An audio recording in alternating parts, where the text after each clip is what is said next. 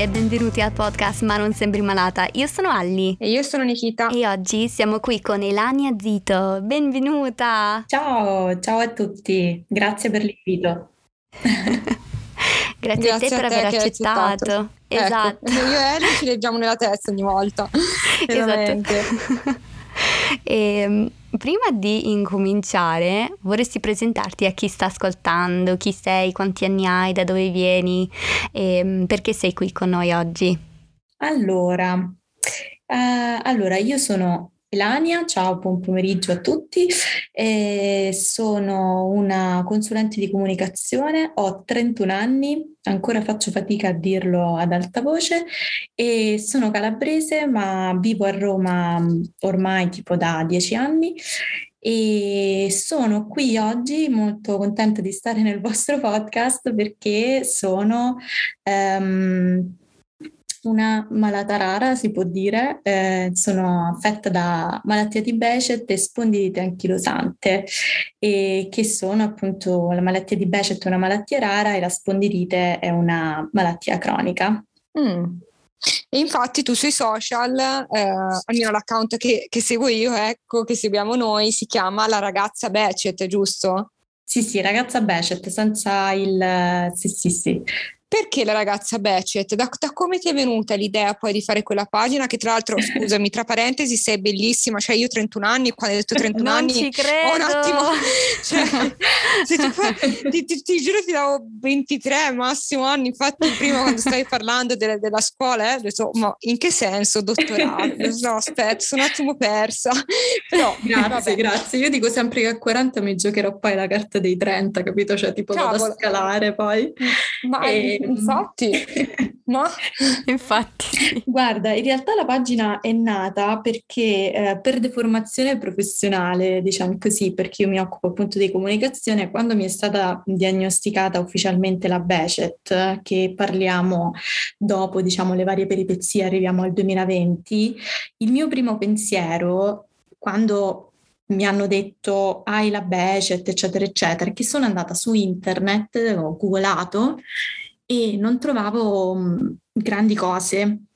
E, e, diciamo la prima azione, prima ancora di Google, è stata quella di andare su Instagram, cioè cercare L'hashtag. esatto, che avessero qualcosa con cui io mi potessi identificare.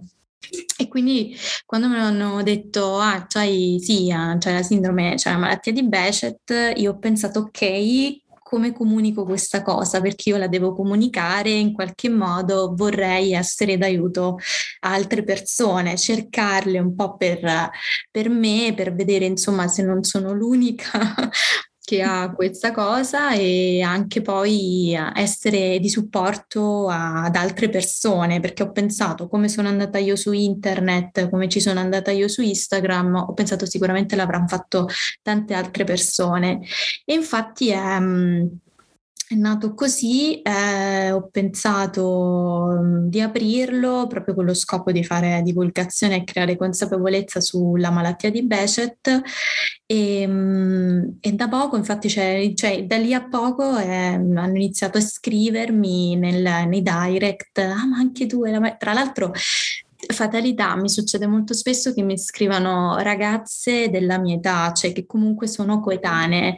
E quindi quando hanno iniziato a scrivermi ragazze che avevano la mia età dico ah vedi non sono sola e un po' mi ha fatto tra virgolette piacere no? Perché ti fa non ti senti da sola in, in questo nel momento in cui ti dicono che è una malattia rara che non, non, non c'è diciamo tanti non, non, mol, molti mh, pazienti manifestano diversamente, quindi però trovare poi un punto in comune, eh, perché ci sono chiaramente dei parametri internazionali, però è molto bello, insomma, trovare dei tuoi simili, diciamo così.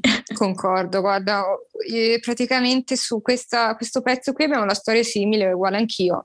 Eh, anch'io ho una malattia rara e appunto una cosa che ho fatto è googlare e andare sull'hashtag a cercare persone ed è stato bello comunque confrontarsi con chi ha la mia stessa malattia, ecco, cioè dici cavolo, allora non sono l'unica, nel senso, cioè ho peccato per carità, però meno male dall'altra, no? perché, cioè, insomma, malattie rare poi, insomma, si sa. Poi volevo chiederti, um, quali sono stati i tuoi primi sintomi? Se, insomma, raccontaci un po'. Allora, io sono molto, credo, mh, mm, si può dire fuori dall'ordinario, nel senso sì? che la mia, allora, le mie manifestazioni sono, sono iniziate con delle febbri, ehm, è iniziato tutto tipo sì, gennaio 2017 ho avuto la febbre come mi stava capitando da un pochetto. Poi a un certo punto da lì è, è stato tutto tipo in discesa, ma non in senso buono, nel senso che è, è stato tutto un, uno scendere verso, verso, ogni weekend che avevo la febbre.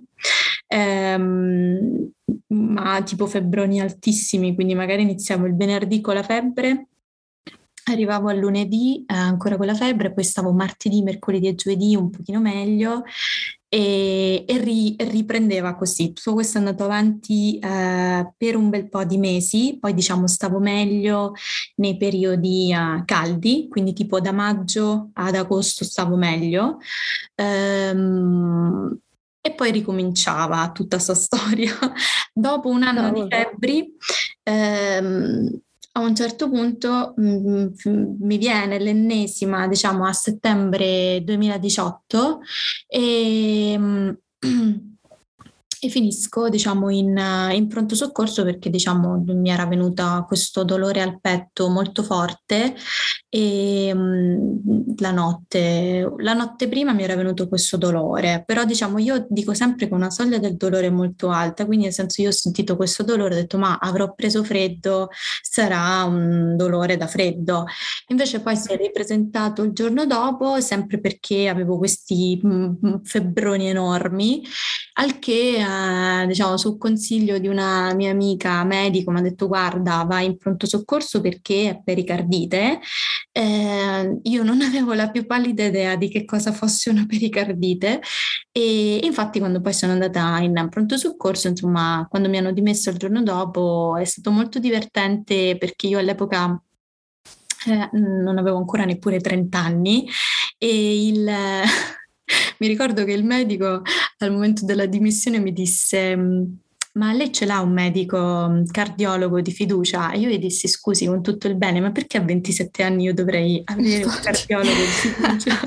E lui mi disse guarda, solito quando viene una pericardite nelle donne giovani come te c'è il sospetto di um, malattie come il lupus eh, insomma, mi fece un quadro e lui mi disse: mm, L'importante è quando esci da qui inizi un percorso di ricerca perché questo mi ha detto non è um, un fenomeno, ma è un epifenomeno. Ho detto: Vabbè, insomma, io sono uscita dall'ospedale totalmente, cioè, nel senso, io gli dissi: Ok, mm, per me va bene. All'epoca andavo molto in bicicletta, dico, però posso riprendere la bicicletta? Mi fa: No, forse non hai capito. mi ha scritto sul, sul foglio di dimissioni: No, bicicletta perché io no. proprio ero, mh, mm, non avevo ancora minimamente certo. nulla.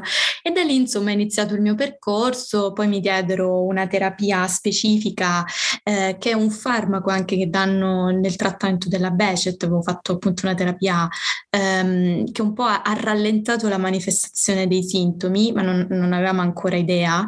Ehm, e quindi diciamo nelle fasi di eh, diagnosi differenziale, prima si pensava appunto, i percorsi sono sempre molto lunghi, siamo arrivati poi, insomma, con una serie di manifestazioni alla diagnosi definitiva nel 2020 di, um, di diagnosi di, di, malattia di Becet. E ho avuto, diciamo, ho le manifestazioni che si hanno nel caso della... Um, della Becet, che sono appunto le afte bipolari, ed è diciamo quello nel momento in cui si sono presentate entrambe hanno tolto ogni dubbio, ogni mistero, perché infatti non ero molto responding alle terapie eh, che stavo facendo per febbri periodiche. Ehm, e quindi diciamo abbiamo tolto il dubbio nel momento in cui sono comparse tutte le afte al loro, al loro completo proprio.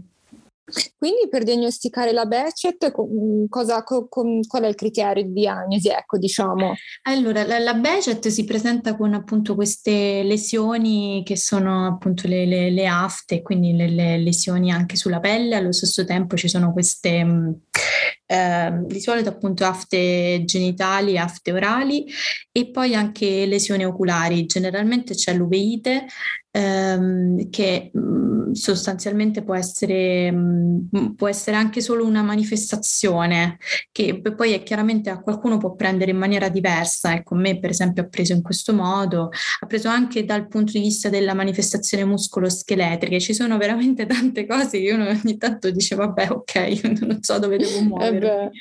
Però sì, tendenzialmente sono mm, questi criteri delle lesioni oculari e delle lesioni ehm, delle, di queste piccole ulcere, perché alla fine la Becet è una vasculite cronica, quindi eh, ti capitano appunto le, le, mm, le, ulcere che sono i uh, afte oh, bipolari. Mm. Mm, mm, mm. diciamo mia. nella Becet per togliere il dubbio è fatti quando si presentano poi le afte genitali. Ecco, mm. ecco. E, ehm, qual, è, qual, è, stata la tua reazione al momento della diagnosi? Cioè, eh, cosa, cosa, hai pensato? Cosa hai provato? Um, allora, io mh, mm, stavo in realtà eh, molto... Mh, allora, io sono una persona che tende a metabolizzare tardi le cose, cioè nel senso... Mh, forse con calma. Allora lì per lì, quando me l'hanno detto, oramai ero in un percorso di ricerca diagnostica che durava da un bel po' e quindi nel senso prima o poi mi aspettavo. E in realtà paradossalmente è stato tipo un atto liberatorio sapere cosa avessi, perché ehm, sembra assurdo dirlo, ma in realtà quando io mi presentavo ogni volta dai medici, eh, che stai lì e fai l'elenco delle cose, allora io avevo tantissima, tantissima paura di passare per un'ipocondriaca mm. e sembrare che in realtà non, che fosse tutto nella mia testa. E, eh. Mh, perché io in questi anni, magari prima diciamo, di approdare verso il percorso che per fortuna, diciamo, io lo dico sempre, sono una persona molto fortunata perché i tempi di diagnosi possono veramente superare anche mh, dieci anni.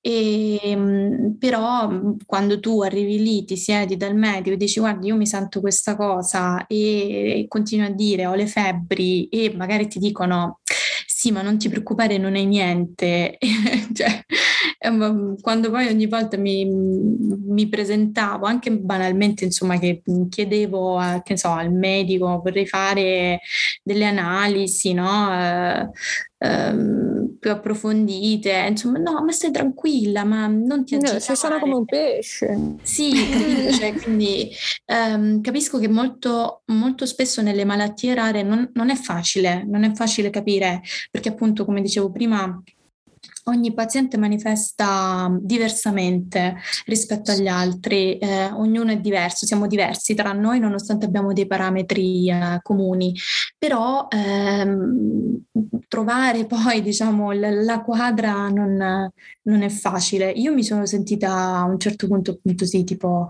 oddio che bello, un nome, questa cosa ha un nome che poi viene anche detta la malattia della via della seta, mi sono messa anche un po' a sorridere. Ah. Eh, guarda quanto ah. sono figa che ho anche la malattia della via della seta. e, um, e, quindi nel senso sì, è stato liberatorio sapere, avere un nome, ecco, poi quello che viene dopo è tutto un percorso di, uh, chiamiamolo consapevolezza, ma anche un percorso di rabbia. Ci sono giorni in cui ovviamente sono molto arrabbiata perché eh. adesso chiaramente va molto molto meglio, però ci sono stati veramente delle, dei periodi in cui io non, non, non, non, ero in grado di portare avanti delle semplici mansioni e quindi quella cosa sicuramente mi ha fatto molto molto arrabbiare. Eh, perché tra l'altro io sono sempre stata una persona molto indipendente, molto autonoma, ehm, nel senso sono sempre stata io a dare supporto agli altri, anche fisico, e non gli altri a me. Quindi questa cosa mi ha un po' destabilizzata, però insomma l'ho presa bene nonostante tutto. Ecco.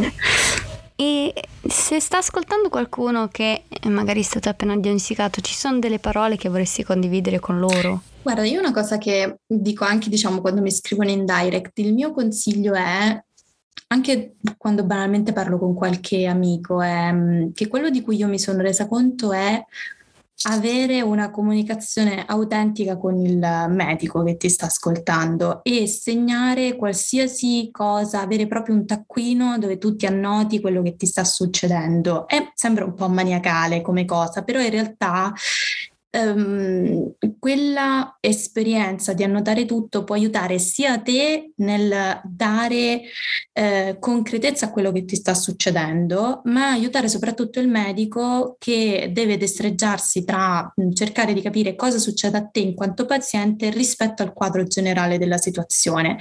Quindi essere, insomma, non, tras- non tralasciare nulla, eh, e non andare a compartimenti stagno perché mh, avere un'analisi completa, anche banalmente una cosa che a noi può sembrare irrilevante, magari è il piccolo puzzle, diciamo il piccolo eh, pezzo che manca al puzzle di tutta la situazione, quindi sicuramente non scoraggiarsi eh, e però il taccuino può aiutare insomma, a notarsi che sia un taccuino, che sia una nota sul cellulare, può aiutare a dare concretezza e, e, e a dare appunto dare strumenti per la diagnosi. Mm, bellissimo consiglio. Concordo. Mm, sì, per chiunque, secondo me, anche con altre malattie può essere davvero utile una cosa del genere. Eh, eh sì, eh sì. E domanda, la spondilite invece è arrivata prima o dopo? Beh, questa è un'ottima domanda alla quale non ti so rispondere realmente, nel senso che Ehm, quando io ho avuto la pericardite, dopo un anno eh, dove tu fai continui follow up per accertarsi insomma, che non, non, non ci sia nulla di recidivante in corso, io ho detto ho manifestato da subito insomma che non riuscivo a respirare bene, non riuscivo a fare mh, pochi passi a piedi, cioè tipo scendere le scale mi affaticavo, fare 200 metri mi affaticavo.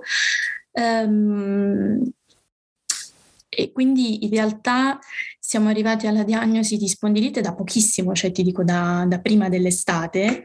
E dopo un po' di tempo in cui facevo presente insomma che eh, c'era, cioè ho manifestato appunto le difficoltà di... Mh, di muovermi, di camminare, di fare sport. Io non mi alleno, purtroppo non riesco manco più a fare yoga. Ieri sono riuscita a fare 20 minuti, eh, applausi a me, infatti sono stata contenta di questa cosa, eh, sì. perché dopo aver fatto appunto una risonanza per, per, verificare insomma la presenza di spondilite, l'ipotesi uh, di, di, spondilite è uscita fuori così e quindi adesso um, si è aggiunta anche questa. Ecco, sto, adesso sono riuscita ieri a fare 20 minuti di yoga eh, perché da, mm, da, poco tempo sto facendo anche la terapia biologica e quindi devo dire che mi sta aiutando tantissimo perché non ho più il senso di affaticamento e quindi di difficoltà anche respiratoria perché la spondilite è questo dolore, di, questo mal di schiena cronico che la, insomma fondamentalmente non, non, ti passa se stai a riposo e io mm. ho iniziato poi a, a sentirlo, ad avvertirlo in quest'ultimo anno in cui mentre dormivo sentivo questo dolore a volte anche molto forte, che poi appunto io dico sempre, quando dico io ho questa soglia di dolore alta, quindi io le dico che per me è alto, quindi se per me è alto vuol dire che è alto. Esatto, no. quindi abbiamo proprio toccato le stelle. E, ehm, e quindi l'abbiamo appurata, diciamo, con, um, con, la diagnosi e insomma così. Quindi in realtà non, non, non, lo so perché molto spesso si accavallano tante cose e quindi non, non, so, diciamo, medicalmente è arrivata dopo, magari si sarà presentata nel frattempo e però avendo avuto la pericardite, sai, c'è tante cose che non potevi magari... Non riuscivo all'inizio a distinguere una cosa dall'altra. Certo. Eh, eh sì, eh, è difficile. Immagino. Eh, infatti. E, ehm, domanda, dove ti possono seguire sui social? Il nickname? Dici allora, tutto. io sono ragazza Becet, B-E-H-C-E-T, che sarebbe appunto il nome di questa, di questa malattia, presa um, da questo um, medico turco.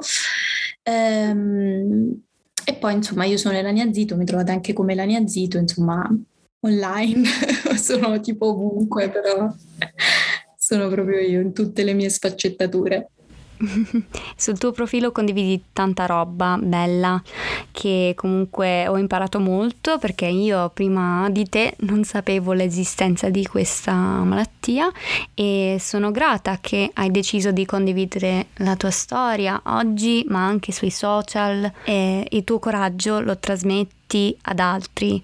E, come hai detto prima, ti hanno scritto anche in DM, anche io ho questa malattia davvero secondo me eh, a volte non ci rendiamo conto che quando noi eh, raccontiamo non capiamo quanto coraggio diamo agli altri. È, è difficile da percepire magari, però eh, posso dire che eh, sei una luce in questa comunità e siamo grati di conoscerti.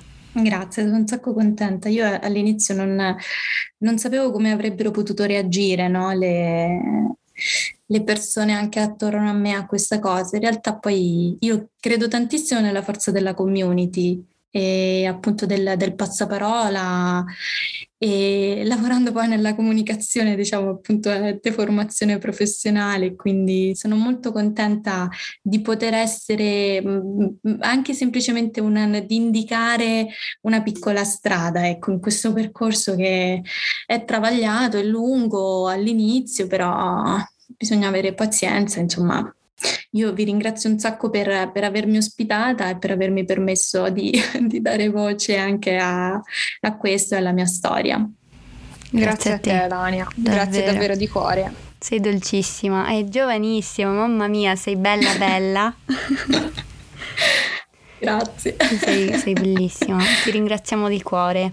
Andate tutti quanti a seguire Elania sui social, imparerete tantissimo e andate a sostenere la sua pagina e, ehm, e, e niente, ti ringraziamo di cuore. Grazie a voi, grazie Abbraccio a, tutti a tutti quanti.